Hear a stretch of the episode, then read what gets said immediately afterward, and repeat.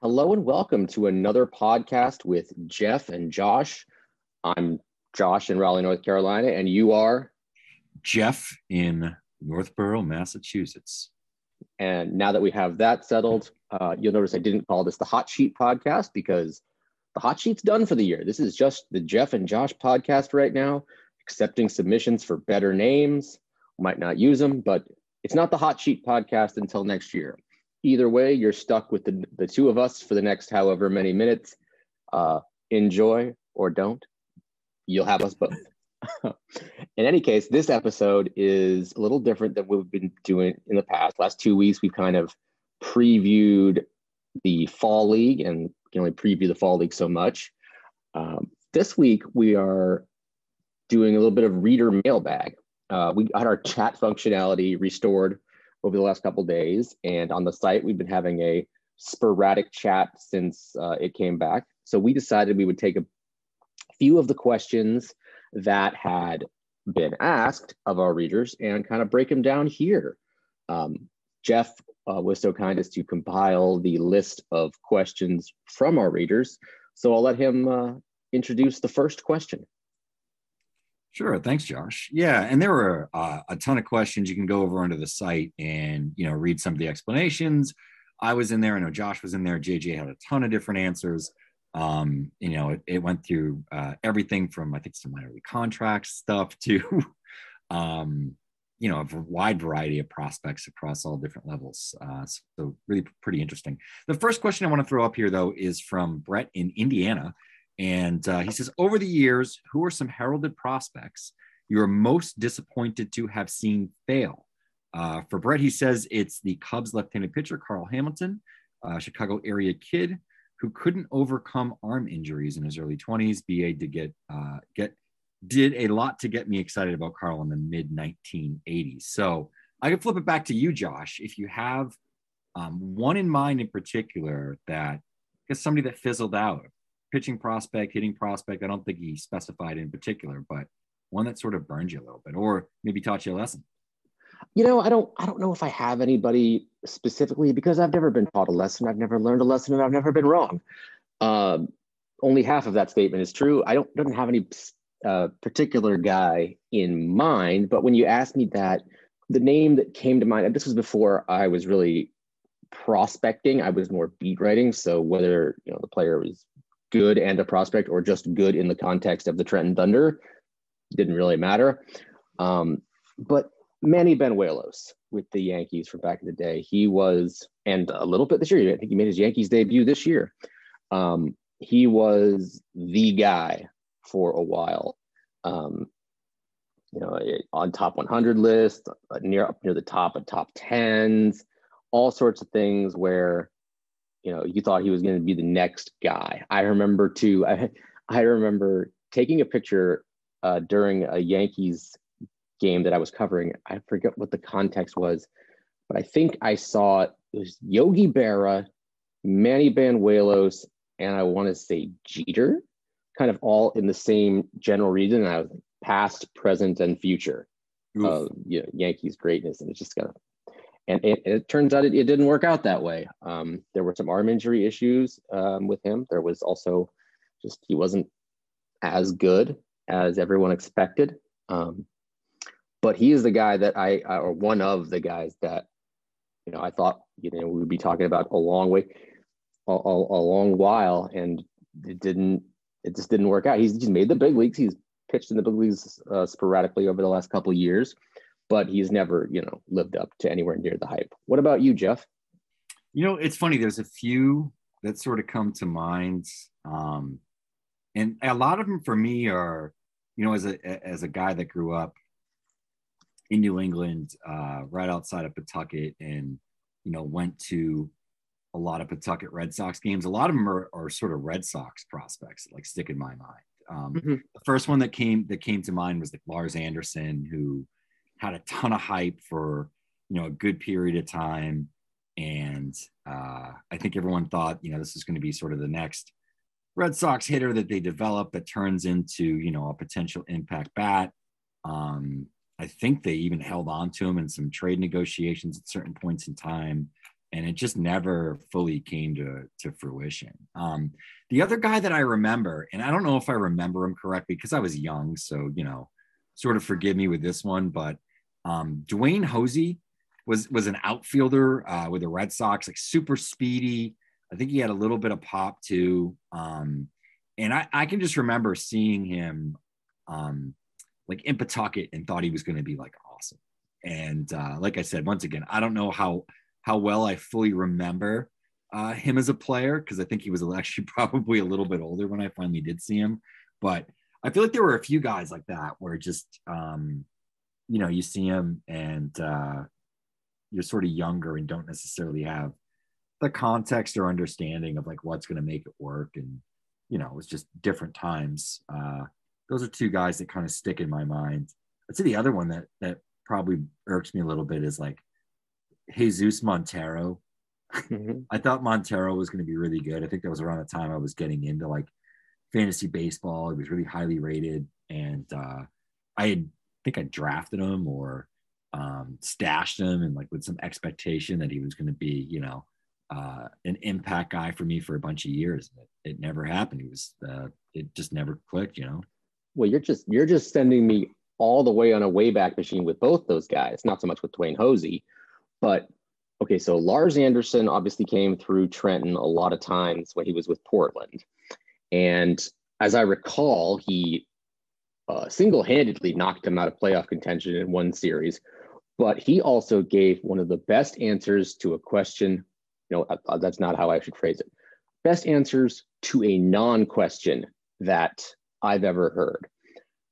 There's a there's a pet peeve among media and some fans who pay particular attention to the media. Where if I want to know about a performance, I'll, I'll say, "Hey Geoff, tell me how you think you did out there last night," or "Tell me about that play."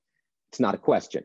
So Anderson hits some sort of big home run, and a reporter says, hey man, talk about that home run you just hit. And Lars kind of thinks about it for a second and in his beautiful California accent says, well, what do you want to know? And it was like that, that was one of the funniest things I've ever heard because it was perfect because the guy didn't uh, answer, ask the question, didn't ask a question. He just asked him to talk about it. And Lars, be more specific, please, in the in the friendliest uh, Valley guy way I've ever heard.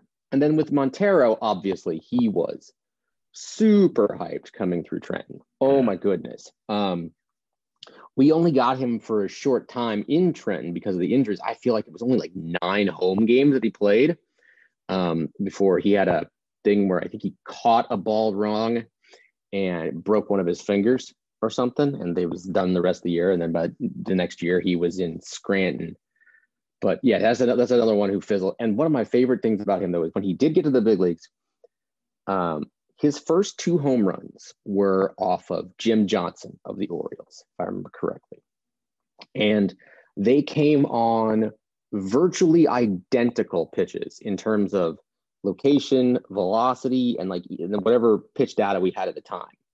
They were almost the same pitch twice and he hit them to the same spot twice, almost down to the seat in the stands, which is one of the coolest things I could ever think of. It's just like, you're going to throw me that pitch, I'm going to do this to it. And if you throw me that pitch again, I'm going to do the same thing to it again and just bombard these three people in uh, whatever section of the Yankee Stadium right center field seats uh, were there at the time. I was that was hilarious fun for me. All right, Geoff. Now that that one's done, what's the next question on the docket? Sure. So this is one specifically for you, Josh, because it's Ooh. one of your uh, one of your one of your favorite players that isn't named Chourio. Uh, so this is from Bob in Pennsylvania. Bob says BA snuck Endy Rodriguez into the back end of the top 100, but the way he's hit in Double A and Triple A, and the best defensive catcher nod in his A ball league list seems to suggest he maybe deserves to be quite a bit higher. What's the ceiling of the seemingly underrated breakout prospect? Josh, you have been banging the drum on Endy Rodriguez behind the scenes for quite a bit. So, um, talk to me a little bit about this. And I think there's also sort of an element of the answer to this that's beyond Endy Rodriguez and really more about sort of the updates throughout the season and then sort of the dynamics of players graduating and um, guys coming back on that we think are top 100 prospects that certainly could rank a little bit higher. But Correct. Um, well, we'll start with that element of it. Yes, he did sneak onto the back of it, but the way we do this is if a guy graduates, and we should have one more graduation this year. That's uh, Shea Langeliers of uh, the A's. He's probably going to graduate sometime this week, um, and we'll get one more guy on there. But no matter who it is, they're going to go in at number 100. Um, that's just how we do it. Unless it's a, and then when we do big re-ranks and shifts a couple times a year, that's when things change for, you know, uh, or, or bigger changes. So you get you got the guy on 100 no matter. I mean, if he comes out and after the draft, let's say a guy comes out after the draft and is not on the 100, he goes 70 for 70 with 70 bombs. Well, he's going on the 100 at number 100 when a guy graduates. So that's kind of just more of a, a process thing. But yeah, Endy has been a guy I've been really sounding the alarm on for a while. Um, you know, Henry Davis gets a lot more of the hype in the uh, the pirate system as catcher of the future, but Endy Rodriguez is the Pirates catcher of the future. Um, if the if their catcher of the future is internal, and I, and I've talked with our guy who's going to do the Padre, uh, the Padres, the Pirates, um, thirty for the handbook, and I said, you know, you want to be real careful how you do number one right now which I believe on the website is Termar Johnson, their first rounder from this year's draft. I think Endy has a really strong case as the number one uh, prospect in the Pirate system. He can hit, he can hit for power. And to be fair, I'll, I'll clarify this here. One of my bigger reservations with Pirates prospects uh, who come through Greensboro is that Greensboro is extraordinarily hitter friendly. It's you know, uh, we've talked about this on the podcast before. I think it's basically like Reading in the Eastern League, Asheville in the Carolina Carolina League, South Atlantic League, um, and other parks throughout the country who are super hitter friendly. There, I mean, you can lose a ball pretty easily in that ballpark, and guys who go off for big power numbers there, you have to check the splits. You have to. But and I was a little concerned that Endy might have been the Greensboro Mirage but he got to double A and he didn't quit. And that's not the same. And then he got to triple A, and in the very small sample, he hasn't quit. And so not only can he hit, he's a switch hitter.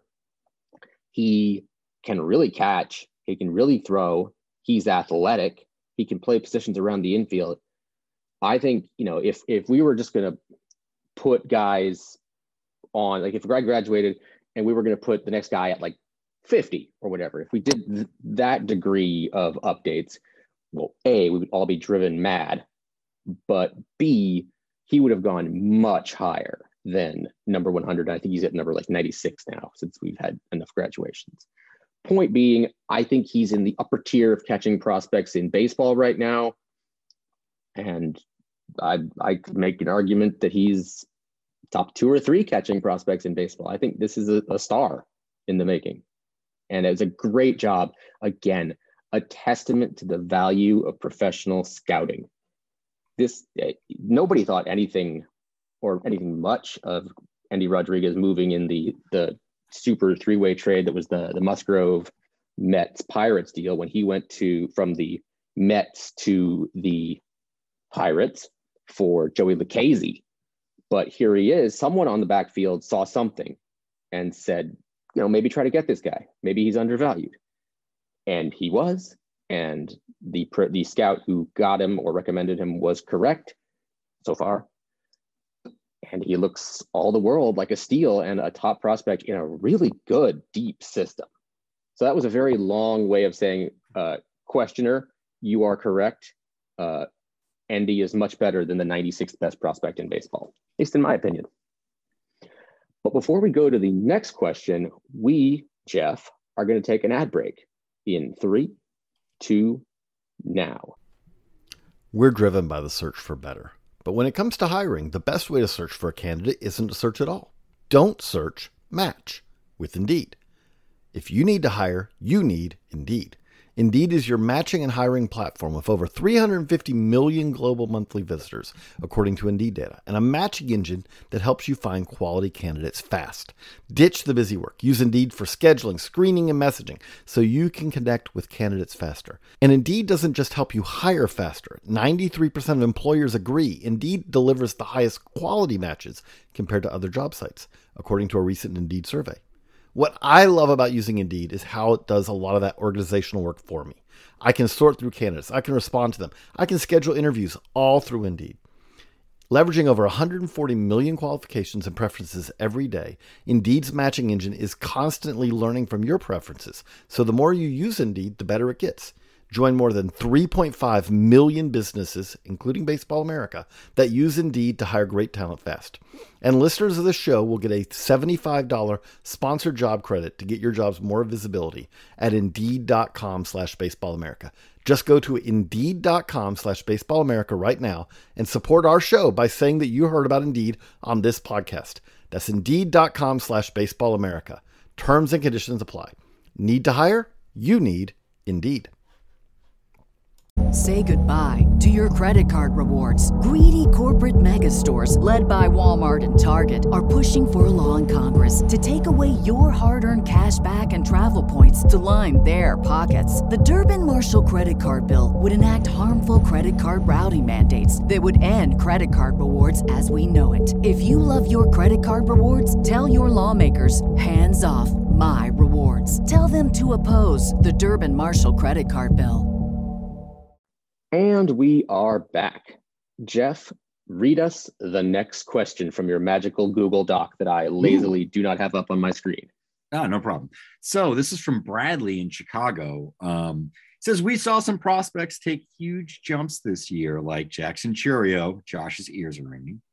Who are some of your candidates to make that kind of jump next year? Um, I'm going to grab. You start one. first. Yeah. Yeah, I was going to say, let me jump on this one first, Josh you know, I think number one, uh, the expectation that anyone necessarily takes a Chourio sort of jump from, we'll say, per, a known prospect sort of on the periphery of lists and that sort of thing, because he was number 10 on the Brewers list coming into the season for us. Um, to make a jump to the top 10 overall in all of baseball I think that sort of sizable jump rarely happens. We see that every few years. It's not a given every season. There's certainly some guys who sort of jump onto the back end of the top 100 and the progression's a little bit slower. But, you know, I think, you know, if you're looking at something like this, you're looking at somebody maybe like an Anthony Volpe in 2021 who took a pretty sizable jump from where he was. Um, but it's usually not players that are totally off the radar. They have to be a little bit younger. Um, so I think draftees are probably a really good place to maybe target um, some names here that could be potential breakouts, you know, if things sort of do shake out correctly. Um, a couple names that sort of jumped out for me. Uh, I think just just from like the the college side of things, um, Brock Jones uh, had a pretty good debut. I know that some of the scout feedback early has been pretty good. There's still some swing and miss issues, but he gets on base. There's power. Um, there's center field defense. I think he's kind of interesting. I don't know if he's necessarily going to break out in that sort of you know way, shape, or form. Um, any guys for you, Josh, off the top of your head? You can go sort of back and forth. Uh, I think there's a lot of guys maybe within the first round, like a Spencer Jones, someone like that. You could say that about. Um, but you know you you study the the the complexes a little bit more than i do and i know you have a couple of different names that you want to throw out there based on some some good scout feedback. Yeah i mean i, I don't think it's secret that miguel bleis with the red sox is a really talented prospect. Um, he's a potential five tool player and he's going to i think he got to low a for a little bit this year. I might be wrong on that but you know he got some he very he did? It, yeah, no, he did not. No, he did not. You're right. Right. He had, he had a back injury at the end of the season. Yep. Yep. When I was doing the ACL and FCL top tens, the reviews on him were really loud. He was a slam dunk for number one. That was, you know, guy could play center field, hit, hit for power, run, throw, do it all. I said five tool player. I listed all five tools. There you go, just to prove that I know them. Um, I'll just go to the number one for the ACL as well. That's Angel Genao with the uh, Guardians, and you know if there's well, their system is really, really, really good. I was going to say if there's one thing the Guardians know, it's middle infielders. Well, they also know pitching, um, so they've they, they've got that. They, they know a lot of, of prospects, but they do have a glut of talented middle infielders, and Genao is is in there with all of them. Uh, those are my guys you know, at that level. I mean, but you said it correctly. Like expecting anyone to take a Chourio s jump, and frankly, he's not even the most absurd jump in the last couple years. Elly De La Cruz was known to only the hardest core of pro- prospectors and uh, Reds officials, and you know he wasn't Elly De La Cruz uh, until he matured over uh, uh, you know physically and became this five tool monster that bullied his way out of the ACL in 11 games. That's the most silly um, jump I've seen in a while, and both those guys are in the same realm of prospects. I could I could also pick another Guardians guy. I'll go with Chourio, Jaison Chourio. Yeah, I don't know if I don't know if he's going to make the same jump as his brother, but he's a really interesting prospect uh, nonetheless as well. So this is a long way of Geoff and I both saying it's a lot to ask of the prospect, but when it comes right down to it, I'll I'll be the guy who who bets on uh, the really young guys with loud tools. Yeah. Um, and that that's that's how uh, I mean I'm I'm not an evaluator in any way, shape, or form, but if I were to be, you know, tools is where I place all my chips. I'm also not a gambler, so I'm creating a metaphor out of a lot of things I don't do. Um, did you? Yeah, have and any... I have. I was gonna say I have a couple more names I'll throw out there. Um, Joshua DePaula uh, or Josue Josue DePaula, yes, uh, from the Dodgers. Um, more of a big body guy with with power and some bat to ball skills. I would say necessarily like super tooled up, but I think he's still fairly athletic for the body style and like the video that I've seen. And I've watched a little bit of him. Um, he's pretty interesting. He could be a guy that breaks out. Then I have two more draftees I'll throw out there, guys I saw in the Cape over the last couple of years. Um, one in Chase Meadroth from the Red Sox. Uh, he went 129th overall. Shortstop, he's hit really well out of the draft. Um, bat to ball skills, great approach, good base runner, really good, just sort of instinctual ball player it's just a matter of adding impact. And, and I think with pro organizations these days, these days, that's something that more often than not you can uh, you can maybe bet on more so than other tools really making uh, tremendous leaps and bounds just some things that they can do. The other one is a guy who doesn't lack impact at all. That's uh, Nathan Martorella, He was drafted a little bit uh, further after Meadroth, another uh, uh, California uh, West Coast college kid, went to Cal, played with Cotuit in 2021 here on the Cape big impact, a lot of power. I wrote about him actually um, in my article on Monday, looking at some of the uh, some of the exit velocity standouts um, post draft um, this summer. So can read a little bit him, about Geoff? him. And I think he's a guy that you know kind of pairs impact, approach, and contact pretty well. So he could be interesting. And and for the listeners, who drafted him? Uh the Padres. Excuse me. Cool. Cool. Um, so yeah, that's that's kind of uh, where we are on those guys. Um, Geoff, the, oh no, right. I wanted I, I, did wanted to go back one second. Sure. You mentioned Josue DePaula. I was talking kind of to a scout about not necessarily him in general, but I brought his name up and I said, "Oh, so we, we like this guy." Said, "Okay, who's he, who's he with?" Dodgers. Uh, is he a left-hander? Yes. Shakes the head apparently uh, the Dodgers do well with a lot of guys, but it seems like they do all really well with left-handers, especially. And DePaula seems to be uh, another guy in that line. Now, Geoff slash Vanna White. Vanna White doesn't read questions. The next question, please. No problem. Yeah, uh, if Vanna White did, uh, I'm sure it would be a very similar voice to mine. Uh, Michael Bay Area from the Bay Area. It was a brutal year for many of the Giants' top prospects, aside from Harrison and Luciano. That's not too bad. Um, Matos, Pomeranz, Ramos, Bednar, Mikulski, Bishop, Bailey all had varying degrees of bad years. Uh, do you think the Giants have a player development issue? Brown, McCray, and Schmidt are great stories, but all those struggles are concerning. Josh, you cover the Giants, so and I answered this question in the chat, so I will uh, rehash my answer there.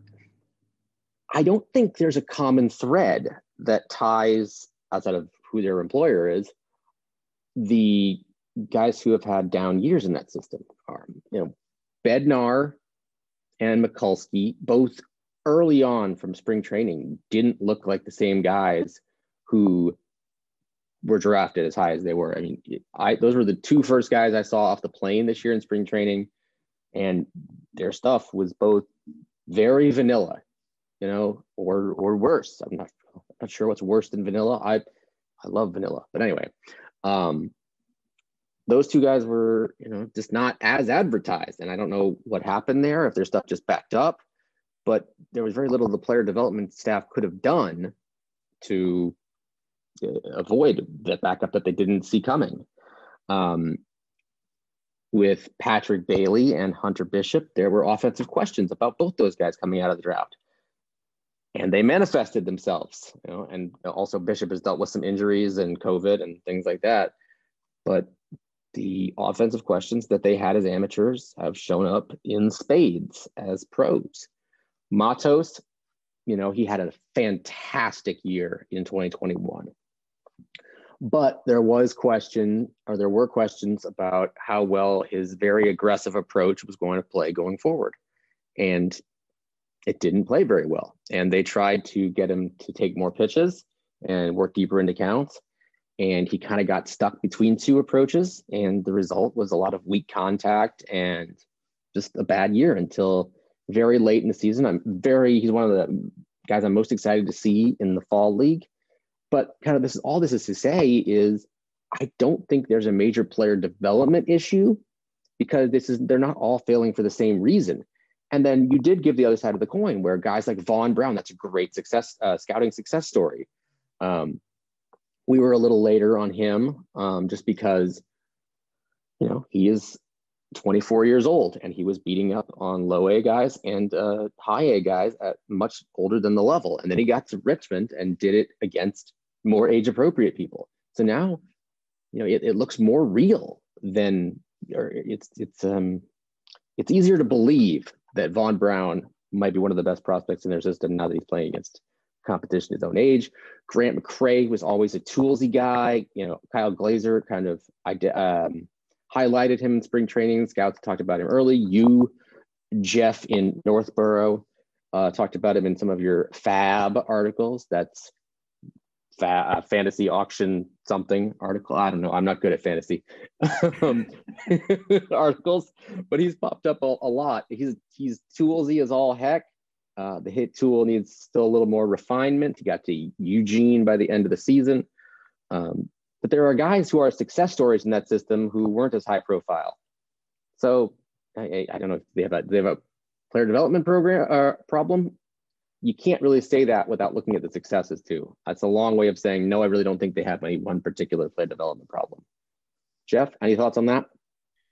Yeah, no. I mean, I I obviously don't see uh, much of the Giant system. I did have a series with Richmond this year, and you know, for me, it was more I think we've seen Casey Schmidt take positive strides towards sort of refining the areas that he needed to refine. Um, Kyle Harrison, um, from what he is to what he's been able to do at the age that he's at, I think that's a really good sign.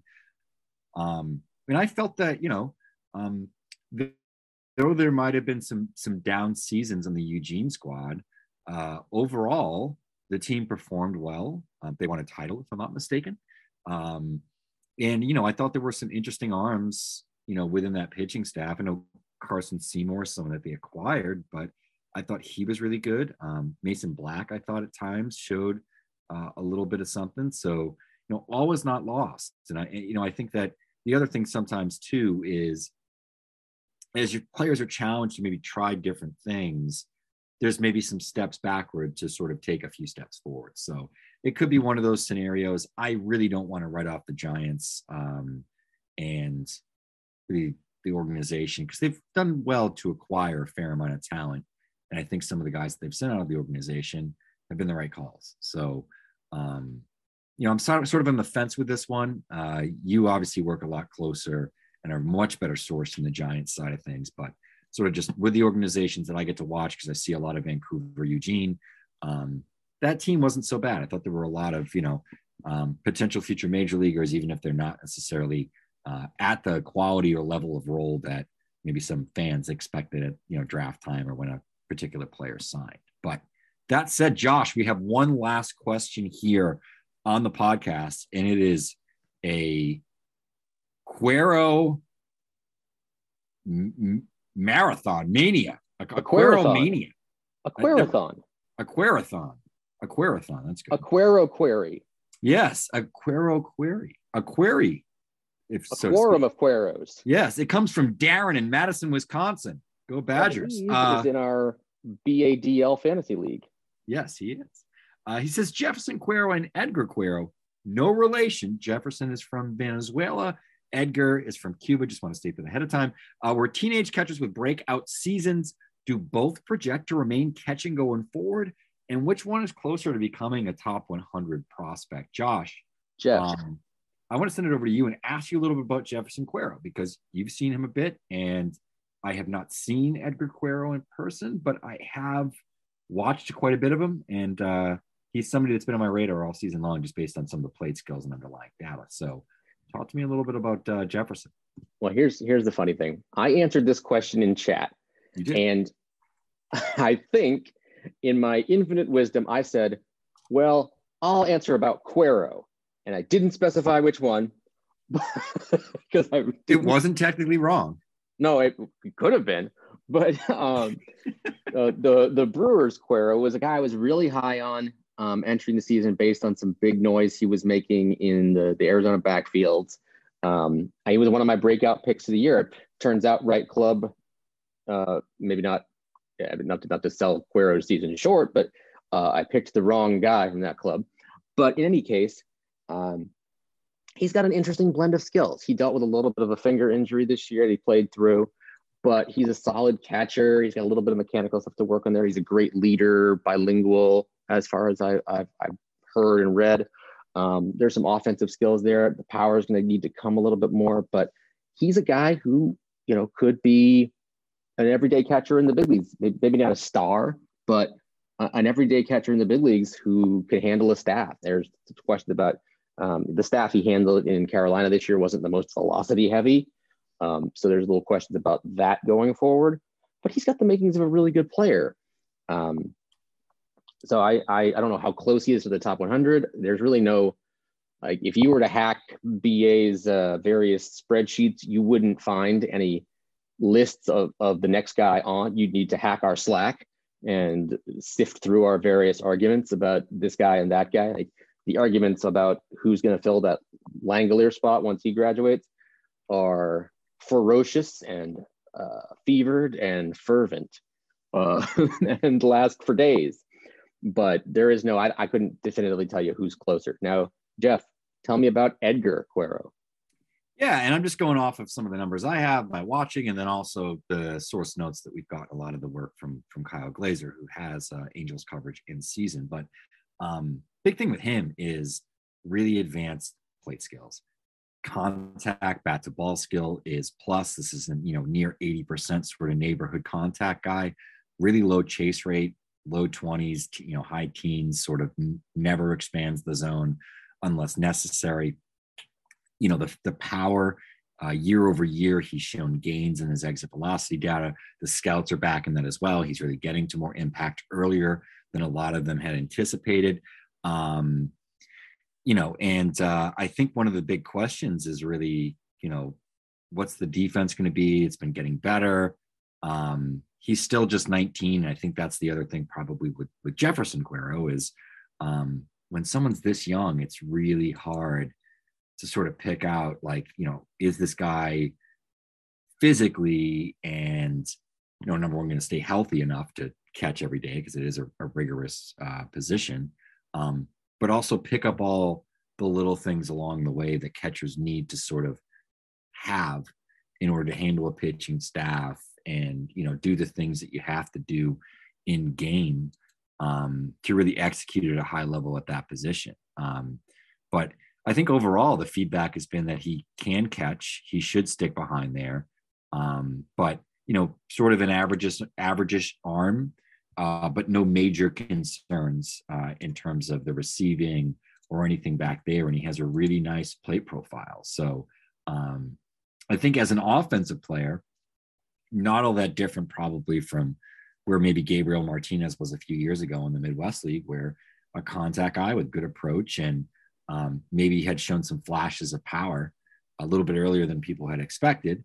And you know, obviously Moreno's defense has gone, you know, to a to another level. So you know, I think you know Quero is a really good one and, and a guy that I think potentially could be in the top 100. Certainly, has been in the top 100 discussions of late.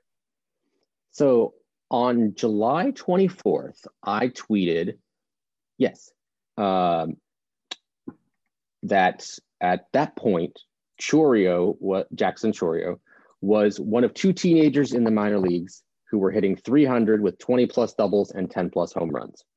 Well, Chourio went to Double A and hit the skids a little bit, and is, didn't finish the year hitting 300.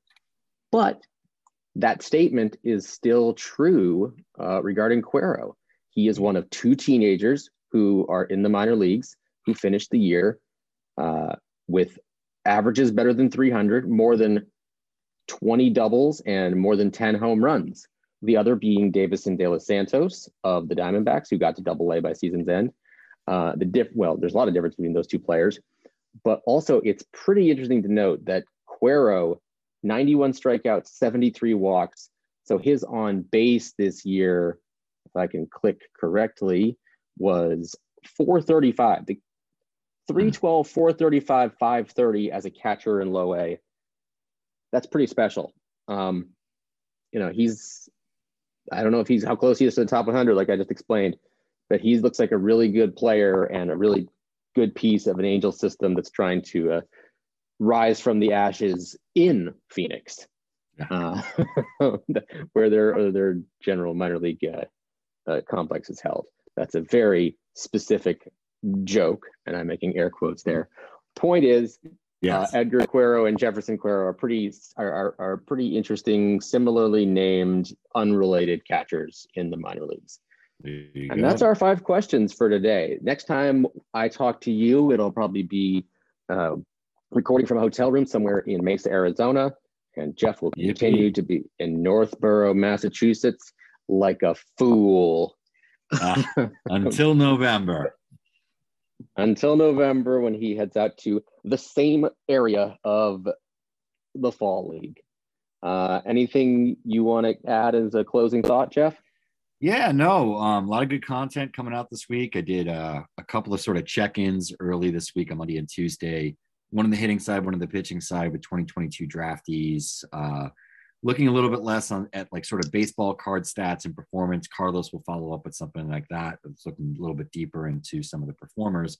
Really just looking at guys that maybe you know were hitting for power, showing some some returns early uh, based on source data and feedback I had gotten from from folks. Uh, I think the spin rate one and uh, looking at some interesting breaking balls and fastballs and, and arms uh, I think there could be some some big potential uh, breakouts next year in that one. So take a look at that. I have a few other things coming out this week, some some fall league stuff too, uh, and I'm jealous of your upcoming looks. But uh, there you go. That's there's there's not a whole lot of reason to be jealous of me, but that's one of them. Um, um, I will say I've got my I wrote the story on the minor league player of the year uh, which you will all find out the winner, I believe, tomorrow um, at the close of the minor league season. Uh, but there's some pretty obvious candidates, and I, I don't think anybody's going to be surprised who it is. I also wrote a shorter case for another guy who had a case as the minor league player of the year. I don't know when that's coming out, but I think it's later this week. Uh, and then I think I'll have a, a thing about uh, a X number of guys in the fall league who could break out. Um, and then it's also just grinding away on top 30s. Um, it's the Easter up uh, in the issue after this one, and I've got the Yankees and the Marlins grinding away on those calls. Um, and I'll close by saying, you know, to all our friends who are in Florida right now, stay safe as this hurricane approaches. And um, for Geoff in Massachusetts, I'm Josh in North Carolina saying thanks for the listen. Bye.